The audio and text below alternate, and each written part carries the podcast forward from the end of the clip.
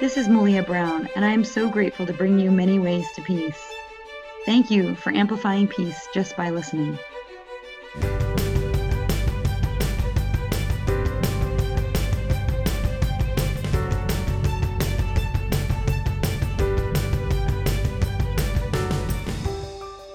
Thank you for joining us once again. I'm so excited to have a friend and a practitioner in the world, Teri Cochrane. She is a lovely human being and an integrative practitioner and thought leader in nutritional counseling.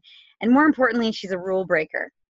And she helps to eliminate the nutritional confusion that exists in the world. And we're having this conversation so that we can find out how to bring more peace into our lives with what's going on inside of our nutrition and our health.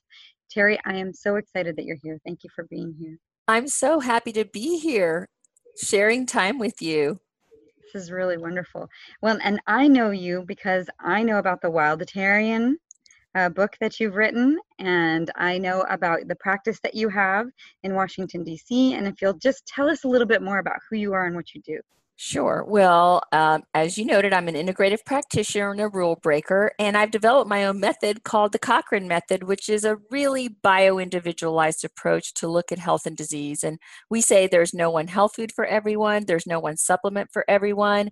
And even individually, your life will change based on life circumstances. So, through the the method uh, using applied uh, kinesiology and um, biochemistry, of course, nutrition and physics, uh, as well as anatomy and physiology, we really get to what I call the root of the root of everyone's health condition, whether it's cancer or fertility or um, any type of autoimmunity, or whether I'm working with one of my professional athletes and they're just trying to maximize their their uh, performance potential. We get to what I call the true of you, which is living in your individual highest best self. Wow. So the true of you means there's a part of us that we can go to when we have great health.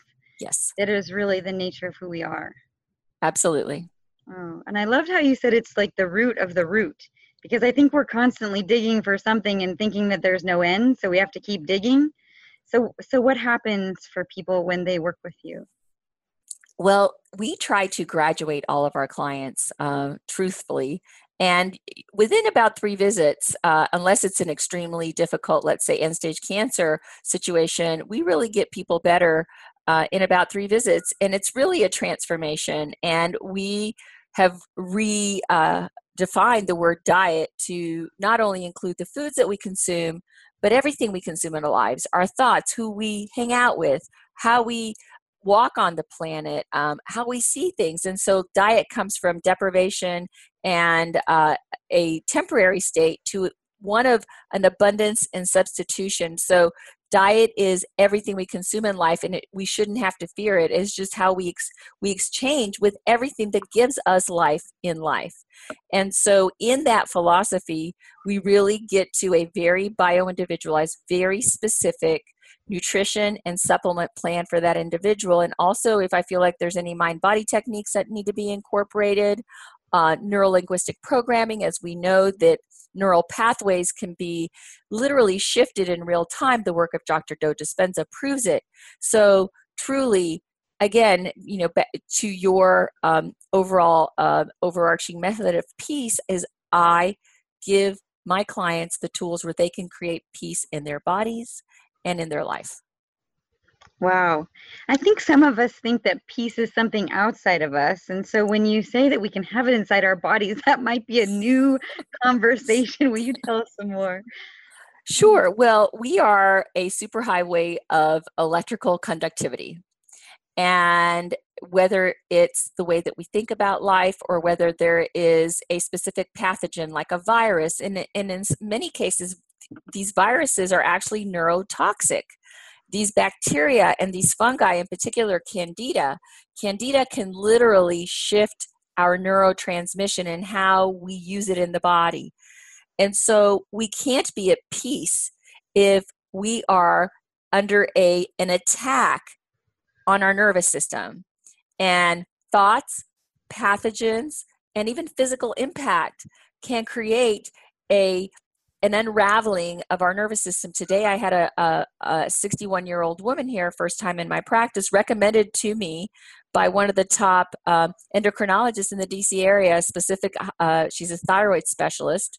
This woman had thyroid dysfunction. She had fibromyalgia, and we were able to get to the root of the root of this woman's condition. And what we found was that she had had a car accident right before everything started falling apart, and she was literally sideswiped. So, sideswiped. So she didn't see it coming, and it tripped her vasovagus nerve. And the vasovagus nerves interacts with motility. It then tripped her pituitary. It then made her over over secrete adrenaline, which is the fight or flight response. And she has been in fight or flight for multiple years.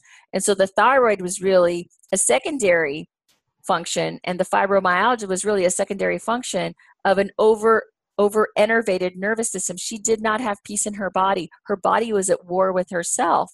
But mm. treating it not at the root level the thyroid hormone was helping, but that wasn't the issue. What we really needed to do was turn down the lights in her body, turn down all that electrical circuitry, which looked like a lit up Christmas tree. And then from there, we can work to healing the other organs. Wow. So a lot of people, I think, are thinking to themselves, that sounds like it's pretty simple, right? We turn down the electrical impulse that's firing like a Christmas tree in our bodies We've somehow removed a part of the toxin and the toxicity that's going on in the nervous system. And then now the body is at peace inside of its own system. Do I have that right?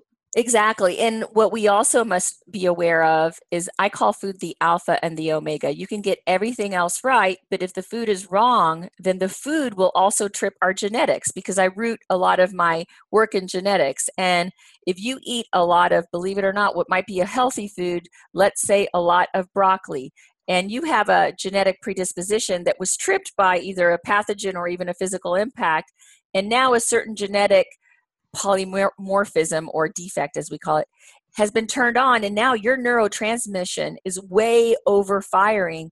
Eating broccoli can make you anxious. Wow. So, yeah, not for it. So that's why we say there's no one health food for everyone, and we really unpack it. So instead of eating broccoli, she's going to have squash because she can't do um, spinach either because that's an oxalate and it's turning on, it's flipping her neurotransmitter in the world of dopamine metabolism. So, this is how granular we get. So, we aim to really listen, to find out why, and to create peace through food, through lifestyle, and through uh, supplementation. Wow. And I, I know there's a lot on your internet um, website for how you do that. So we're going to give that opportunity to people at the end of our um, podcast here to share that with them and to help to be able to see a little bit more about you and how you got into that. So what's important here I think is to take somebody who actually now has had that alpha omega the food and the body are now working together in the same place. And you you had that happen for you and you had that happen for your family. That's exactly right. So tell us a little bit more about your own personal transformation and what was available when you discovered this.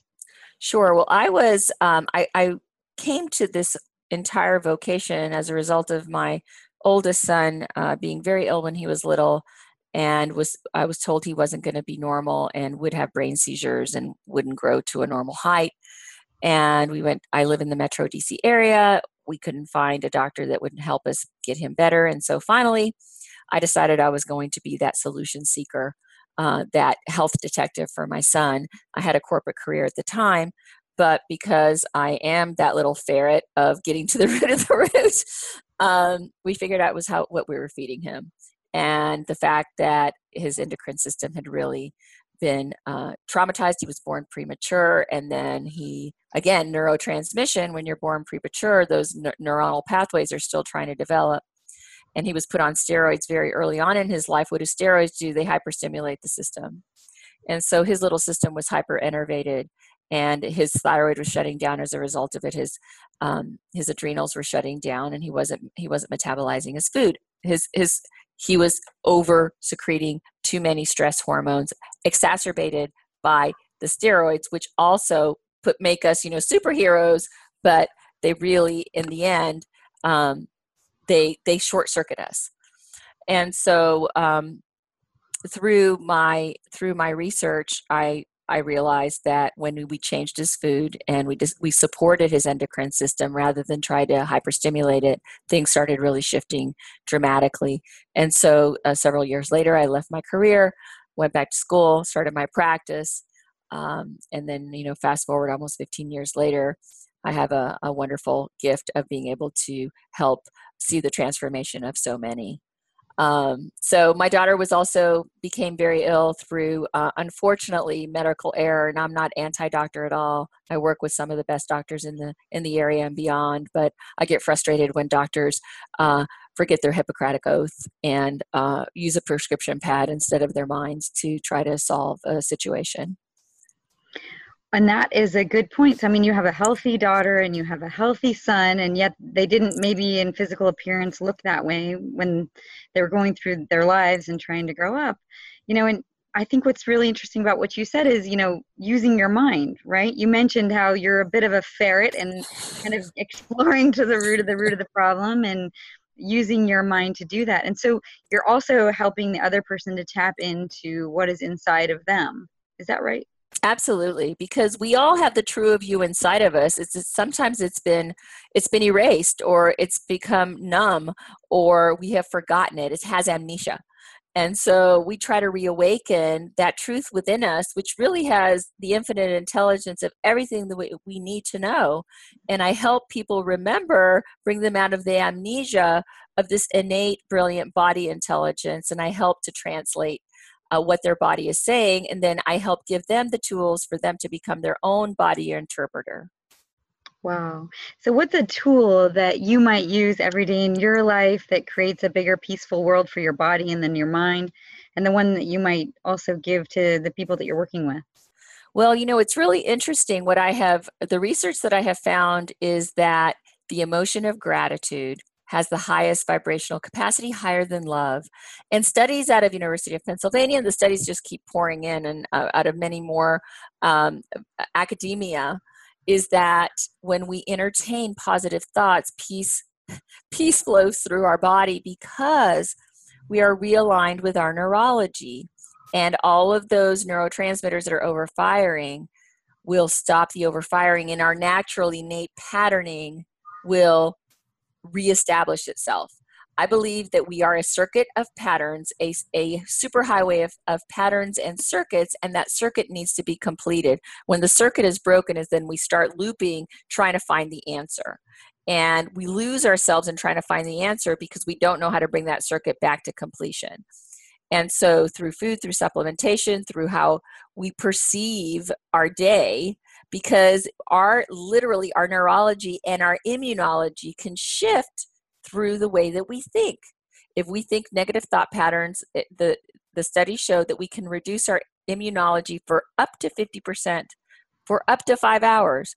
And the 180 uh, degree polarity is true. We can do conversely the opposite if we entertain positive loving thoughts gratitude being the highest of them. So i try to remind myself uh, of all the wonderful things I be I coexist with in my daily uh, presence on this planet, and I am grateful for them. And it can be it can be as small as I, I received a text from somebody today that sent me a little snippet of a bug's life, and it was about looking into the light, and it was so bright and that made me laugh and i was so grateful that he reminded me of this movie that i shared with my children and that scene specifically really touched me because it was one of my favorite scenes in the movie. So I was so grateful for this individual to bring laughter into a very otherwise very busy day, um, and I um, I thanked them for that. That's great. And gratitude as a practice can be that simple that something comes along your path and you're just grateful for that moment or grateful for that belly roll and I know there was uh, a time in my life when I literally couldn't find my way out of, you know, kind of a deep place, a dark place. And that's all I did was put pen to paper on a daily basis and be grateful for, you know, either getting out of bed or taking a shower or, and that gratitude journal evolved over time and now it's so full and abundant. But at the beginning, you know, we kind of have to find just the breath of life to be grat- you know, grateful for or Absolutely. And when we're stuck in old patterning, there is a deep inertia to move away from the concrete. um, and so it is breaking that inertia that is the first and possibly the hardest step because we are programmed to be less than the other. Um, and it creates, it, it requires a literal reprogramming to shift away from what is known, what is common, what is even comfortable in a very uncomfortable way. Okay, so mo- I, my brain just went, wait a minute, what's comfortable in an uncomfortable way that I might be thinking about that if I thought about it from gratitude? So help me think that one through for a minute. Okay, so um, being afraid to make a change. I'm comfortable in the less than comfortable state I am. Boy, I really don't feel well. I have, you know, my stomach hurts every morning. Um, but I'm living to live with that discomfort because I'm comfortable in this discomfort because it might be more uncomfortable for me to try to discern why I have the stomach ache every day. Yeah. But that's a great point, right? You've had a stomach ache so long that it's if you had to go through the tasks or the uncovering the detective work it might be uncomfortable. It's not necessarily going to be but we play a little bit of a trick on ourselves and think that our current discomfort because we've had it so long is actually the least of the discomforts. Exactly. You, you said it exactly right. We make certain assumptions and those assumptions are limiting beliefs yeah. um, and our limiting beliefs keep us from moving away from the true of the true of us the true of you Mm. Wow. So that's an interesting, powerful practice. The practice of gratitude, a wonderful true of you, true line, right? yes, indeed. Self. Is is that um, something that you kind of prescribe for yourself? Is there a certain number of gratitudes you look for in a day, or that you're striving for? Yes, uh, I when I, I, have a nourishment and abundance journal that um, I share with uh, many of my clients, and uh, think happy thoughts. And we I ask for five a day. Uh, happy, grateful thoughts. So I believe the reason why five is five is a sacred number. It comes from comes from the Old Testament, um, from um, you know the, the, the the Book of Solomon, um, the Ark of the Covenant, five is sacred, the Star of David. Uh, and I'm I, I don't ascribe to any one religion, but just speaking to that, I, I really like I, I like the power of five. The Star Chamber is five, and so five happy thoughts. Got it. Five happy thoughts. I was yes. thinking there were five happy dwarfs, but there was only one. That's right. the rest were grumpy or sleepy or something else. That's pretty great. I don't know why they didn't have a gratitude dwarf now that I think about it that might have been a really great dwarf. I really like that idea. I think we should we should strive for uh, uh, Snow White take two, and we we add a dwarf. grateful. Call him grateful. oh, that's lovely. Well, so Teri, you and I share fun, and one of the fun practices I think that we share is this you know, practice of looking at life like a gift or looking at what comes your way as a gift, an opportunity. And even if it's uncomfortable, that that's a gift too. Absolutely. And this is something that I am still evolving in the practice of trying to find the kernel of good mm. and trying to be grateful for whatever that is. And so, what I now uh, share with my clients is instead of going to the end game, uh, boy, that was really a negative, fill in the blank negative uh, thought. Let's just be, uh, what I ask them to do is be curious about it. So don't make, you know, don't make an assertion negatively or positively about it. Just be curious. Hmm, what might that mean for me? What is it trying to tell me? What is it what am i seeing that i may not want to see? What am i seeing that i might not, not have seen before but now i'm ready to at least take a peek at it. Um, and so really just being in that state of curiosity because it doesn't commit us to any one side or the other. Well, so there's an opening in mindset right there is, you know, we're not, nobody's saying that you even have to venture on the path to peace to get peace. You just have to stay curious about where these thoughts might lead. And if there's another set of open thoughts that you could have that might lead you down a different path. And there's no end game, as you said. It's just you're kind of walking the path inside of the mind and curiosity and you're looking you're peeking i love the way that you said that It's just great. Thank you. Well, you know, sometimes it's too big to take the full view. Mm. It can be blinding. And that way, that's when we turn our backs. And Mm. so peaks are, they're digestible. no pun intended. right? but that's a great point that you know that i love that saying how do you eat an elephant you know and forgive me for using this uh, vernacular and common analogy and i know there's a lot of people that don't eat elephants i don't eat elephants but you know the, the point to the story is you know you you have to take one bite at a time Absolutely. and really we know even in nutrition and digestion you have to take one bite at a time Yes. And that bite has to be chewed upon, it has to be masticated, it has to be milled, turned into something else, digested.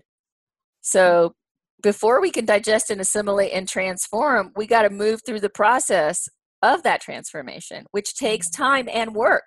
Our muscles, we chew, the average person should chew each bite 30 times.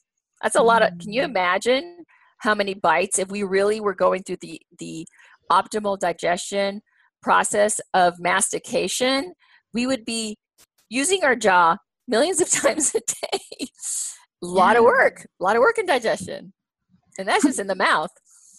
Well, and it's kind of no coincidence that we're use, doing all this talking as kind of a preparatory activity for chewing, and we don't think about how that's, you know, encouraging the muscles to develop and to have a better ability to help with our digestion. Absolutely. And it's the, the body is so brilliant. Again, when we see something, we actually start salivating. And the biochemical response and reason for that is there are digestive enzymes in saliva. And so the digestion starts when we first see something. You know, and it's, but we have to be able to see it, right? So we can't digest anything, whether it's a thought or an opinion uh, eh, before we start sal you know before we start salivating we have to be able to look at it or at least sense it in some way if we can't see it we have to use our other set uh, other senses we have to touch it we have to hear it we have to smell it but we have to have that catalyst to start the saliva- salivary glands operating. And so in finding peace the same thing. Sometimes we may not be able to see it but we feel it we hear it we sense it we smell it. And that gives us the first entree into how might I digest this new idea and foray into bringing a change of positive, a, a healing change into myself, my community, my planet. Because ultimately we all we seek, I believe, we seek two big things in life. Love to make that circuit complete and peace to bring that neurological balance back into our physical, our emotional, and our spiritual bodies. Mm. Well, and you brought up something for me that I didn't really think I was going to share on this podcast or ever, but I just want to I mentioned it. You know, in, in 2005, I was diagnosed with um, a life threatening brain condition. And so I went on kind of an integrative wellness deep dive for myself, you know, ferreting out what would be for me the best way to go. And my doctor told me that you know he he said you know you need to have brain surgery right away and and i said okay i got that right and i'm not recommending this for anybody i'm just stating my story here that i said okay and then i went home and i started to digest the actual news. You know and conceptually up front it was extremely arresting. It was more than a woman at my age in my 20s wanted to handle could handle all that. And I just had to kind of wrap my head around it a little bit and kind of begin the digestion process of just the information coming in. Just having to say, okay, well, now there's something here that I didn't know was here, wasn't expressing itself in my body in any way. It wasn't physically looking at me and saying, hey, you need to do something about this. It just was a, a fluke. You know, I call it my happy chance. I love that. Yeah. And and so in so many ways it became a gift, you know, having this issue um, to take a look at. And and what's even weirder is after many years, um, I ended up having the brain surgery.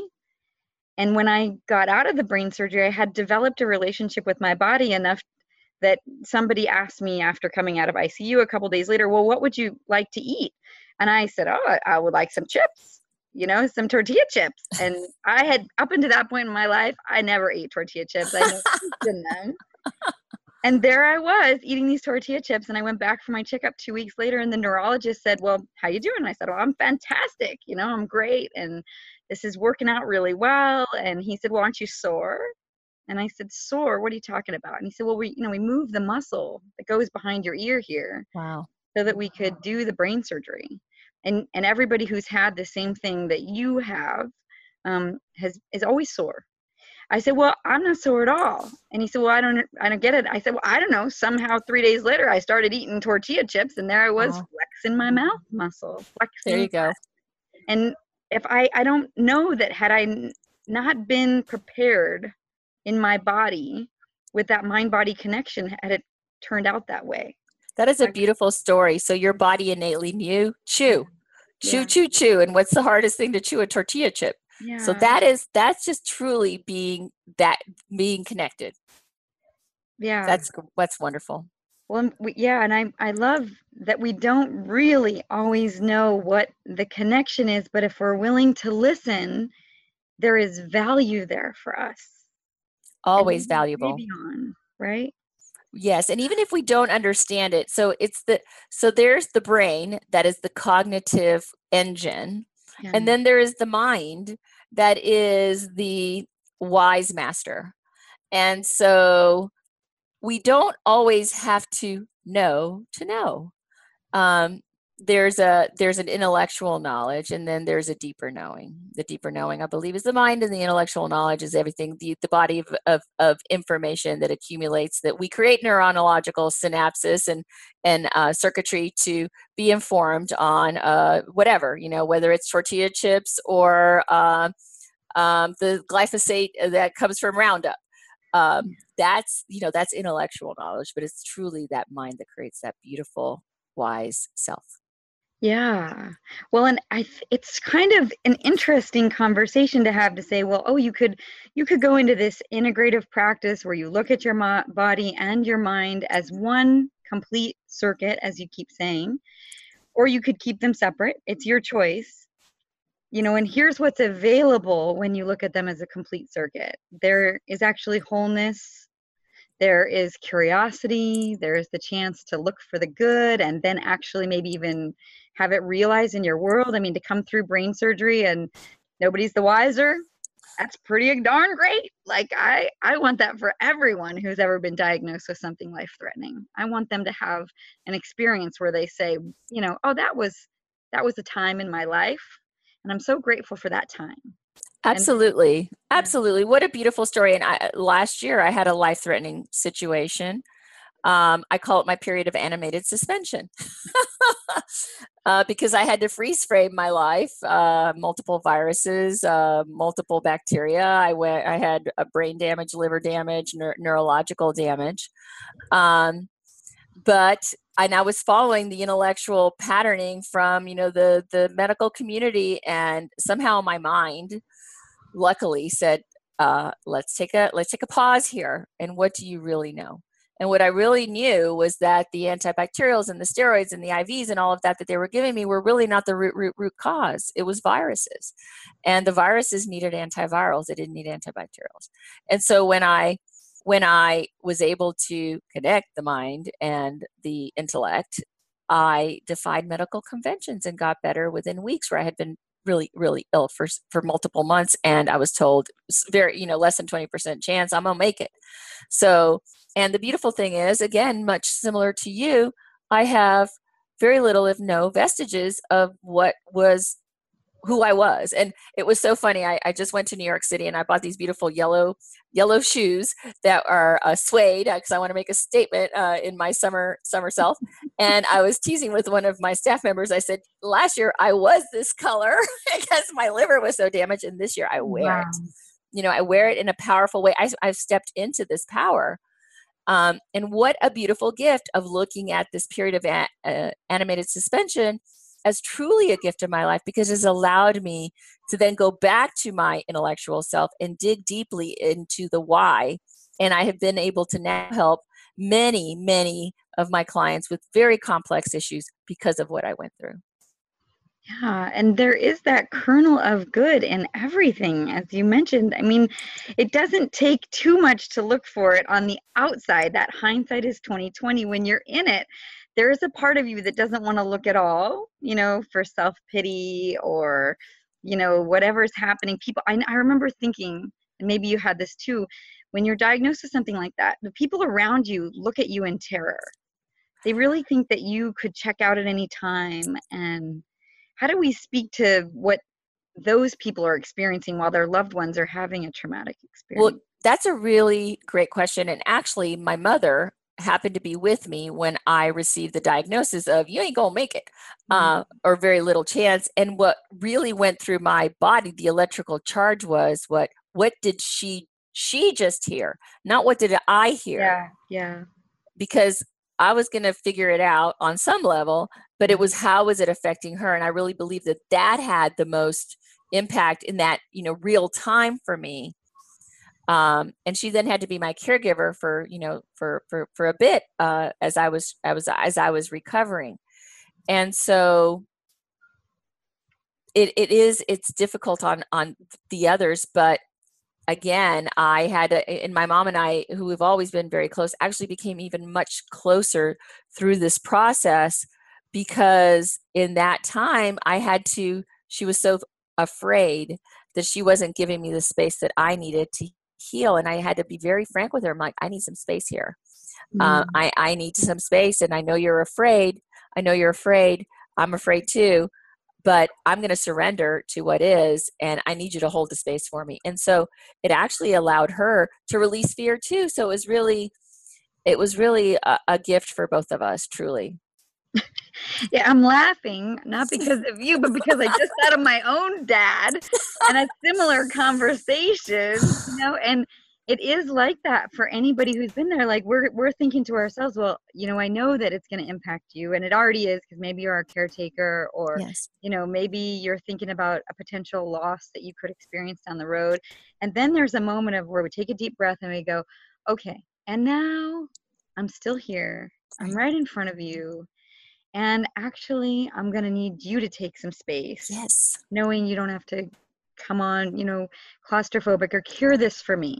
What I need right. for you is to hold the love that you have for me and the vitality of who you know I am and and hold that as a part of our relationship you know that it's all gonna it's gonna get we're gonna get through this and it's gonna do it together but you're not gonna do it sitting on top of my head making sure i don't go out and catch a cold in the meantime or something else right Absolutely. And it's and for them it really gives them an opportunity to breathe. Yeah. it's like, oh, they feel like, oh, okay. Oh, I've been given permission as a caregiver to care less, but care more, but to, to, to provide more, right? Yeah. Uh, and to be, you know, to be carefree, ra- you know, rather than on top. So, um, indeed. I remember saying to my dad after one of the neurology appointments, I said, we all sat this is my mother and my father and my best friend and i and we're sitting at dinner and we're absorbing this you know neurology appointment it's been five years since i've not had the surgery but i need to have the surgery according to everyone and i just remember as we sat down at the table i just looked at everyone and i said look i just need to make a statement here i'd love to talk with it what just happened with everybody about this but i just want you to know if it's not fun i'm not going to talk at all. And I remember making that statement and just thinking, oh, at least I said it. And uh, and then we started dinner and kind of the topic of conversation went away from the neurologist appointment. And then my dad had this kind of in his throat and I thought, "Oh, here it comes. Something's coming." And the the three of us looked up at my father and he had an orange rind in his teeth with a giant smile and he said, oh. "Okay, so now can we talk about it?" And he was right. You know, he he honored my listening of my fun request, and yes, by by helping me to see that we could talk from a fun place was great. It Absolutely. Just, it, that ultimately, I think space is what's necessary for peace. Mm-hmm. However, that peace comes into your life, because when there's not enough space, nothing else can come in. That's a good point we have to create the space, whether it's a space where we have to just remove fear and just put in nothing for now. But nothing else can come in if something is filling its space. And whether it's fear or hatred or bigotry or uh, lack of information, confusion, when that's filled, you can't have you can't have the other. You can't hmm. have the other. Yeah. Gosh, that is so great. Well, that brings me to, you know, what are you learning about peace inside of space? I mean, I know as a mother, you learned how to create space. As an integrative practitioner, you've learned how to create space. How do you hold that for your clients to create a space for them? Well, you know, that's a really great question. And I do it every hour uh, of the day with every one of my clients. I have hour visits. And what I do is I create and hold a space for them to feel safe, mm. to feel hope, to listen because their bodies are giving them feedback. And in that space, even though on a conscious level, and they may not have the intellectual knowledge, this is where the mind comes in again. That higher intelligence, that body brilliance comes in. And I explain, I'm a big explainer, I'm a big educator. And what I tell them is, you may not understand what I'm saying, but your cells, on a higher level, on a higher, brilliant, infinite level, your mind, your your cells, your cell membrane, which is now where the higher intelligence is of the cell, not the nucleus, recognize it. And they're they're happy. They're like, somebody gets this. Yay, yay. And it's that's the start of healing. Mm. But so I hear you saying that in some way you just let them come back to themselves, as you said, that amnesia but it's not like they have amnesia and need to be reminded of it. It's almost like we've all forgotten to talk about it. And so it's like oh what a relief someone's talking about this. Exactly. And i it, it's literally what i call a remembering mm-hmm. because our dna holds infinite intelligence from multiple generations before and possibly multiple multiple generations beyond. We know that time is just space. So as as we continue to evolve in our scientific uh, discovery, we may know that there is no before and after because it's all happening now.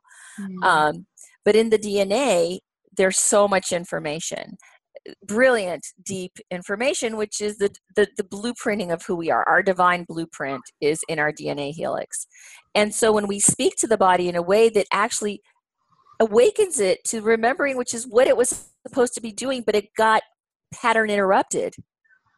Then the body goes, Oh, yeah, I think I remember what I'm supposed to do. And then we give the body the nutrients, the food, the mindset to start becoming facile in that language of remembering again. Mm. Wow. Yeah, such a lovely way of looking at life and experiencing life, and the fact that it's worked for you and it's worked for me and it's worked for other clients. You know, this, I think it helps for other people to see that it's available. You know, we're not saying this is the only way, but we're certainly saying take a peek. Take a peek at this way and see if there's something here for you.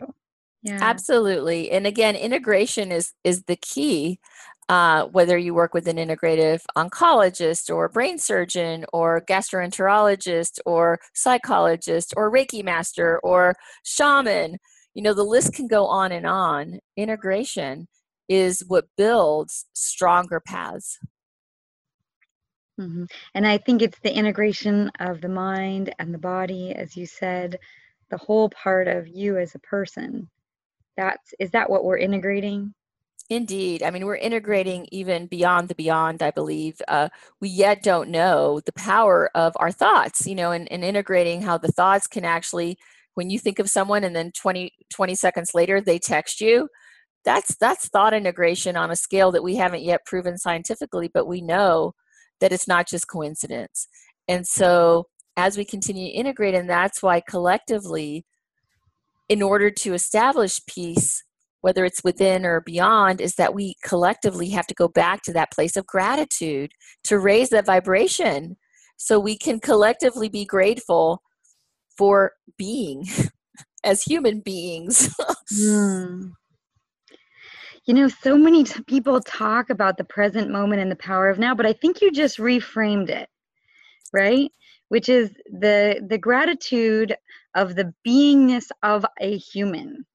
We are literally here, and that's a special thing to address and to wake up and get that that breath of life is special. It is. Well, and I, I, I don't know if the if it's the closer that you get to a um, an impact experience, you know, where somebody tells you, "Hey, your your life could be over tomorrow." I don't want people to have to go down that whole path to get that. That a breath of life is that special. I love that. And that's the remembering, the remembering that that every time we take in oxygen, it creates this miraculous transformation of billions of cellular functions, independent cellular functions that allows us to walk and think and breathe and eat and digest and really detoxify. We take it for granted because we just do it. But if we really stop to think about the billions of little things happening every millisecond within our brilliant body machine, we have to bow down to that. How how magnificent is that? And so I just, you know, I offer to the listeners every time they're having, you know, a less than day, just think about all the miracles that are happening every nanosecond within them and be grateful for it. Mm. That is so lovely. So I would like for all of us to consider what matters to you the most in the next 10 years from now in the world. What would a really peaceful world look like for you? Well, a peaceful world for me would look like understanding, removing or at least putting, pausing judgment, curiosity, to be ever seeking a greater understanding of whatever that might be, and that opinions can change. When we are static in any one thought process, we interrupt the flow of greater knowing. And so, understand to kind of letting go of what we know to invite what we don't know into our knowing. So, what we know might in some way metamorphosize to something greater in the knowing. Ooh, that was beautiful. I could feel my own self kind of expanding and getting bigger as you said it. That was really great. And I I think as a solution seeker, uh, many of us want that greater expansion. We want to have a grander, grander knowledge, but we haven't actually looked at the fact that we might need to pause some of our thinking to experience greater. One of my greatest teachers, who was my medical mentor, told me, Teri, stop thinking. Mm-hmm. Yeah. Stop thinking. Start feeling gratitude. Mm-hmm. Start mm-hmm. breathing. Yeah. Oh, wow. Well, I'd love to go on with you, and I know you're a busy woman. So please tell people where they can find you in the future. And thank you so much for being here, for sharing your infinite wisdom. It's just a special, special interview. Thank you. Thank you. My great pleasure. I feel the same way. So grateful to be in your space. Well, you can find me at uh, tericochrane.com, T E R I, Cochrane, C O C H R A N E.com. And my uh, book, The Wildatarian Diet Living as Nature Intended, is available on Amazon, both in hard copy and in Kindle.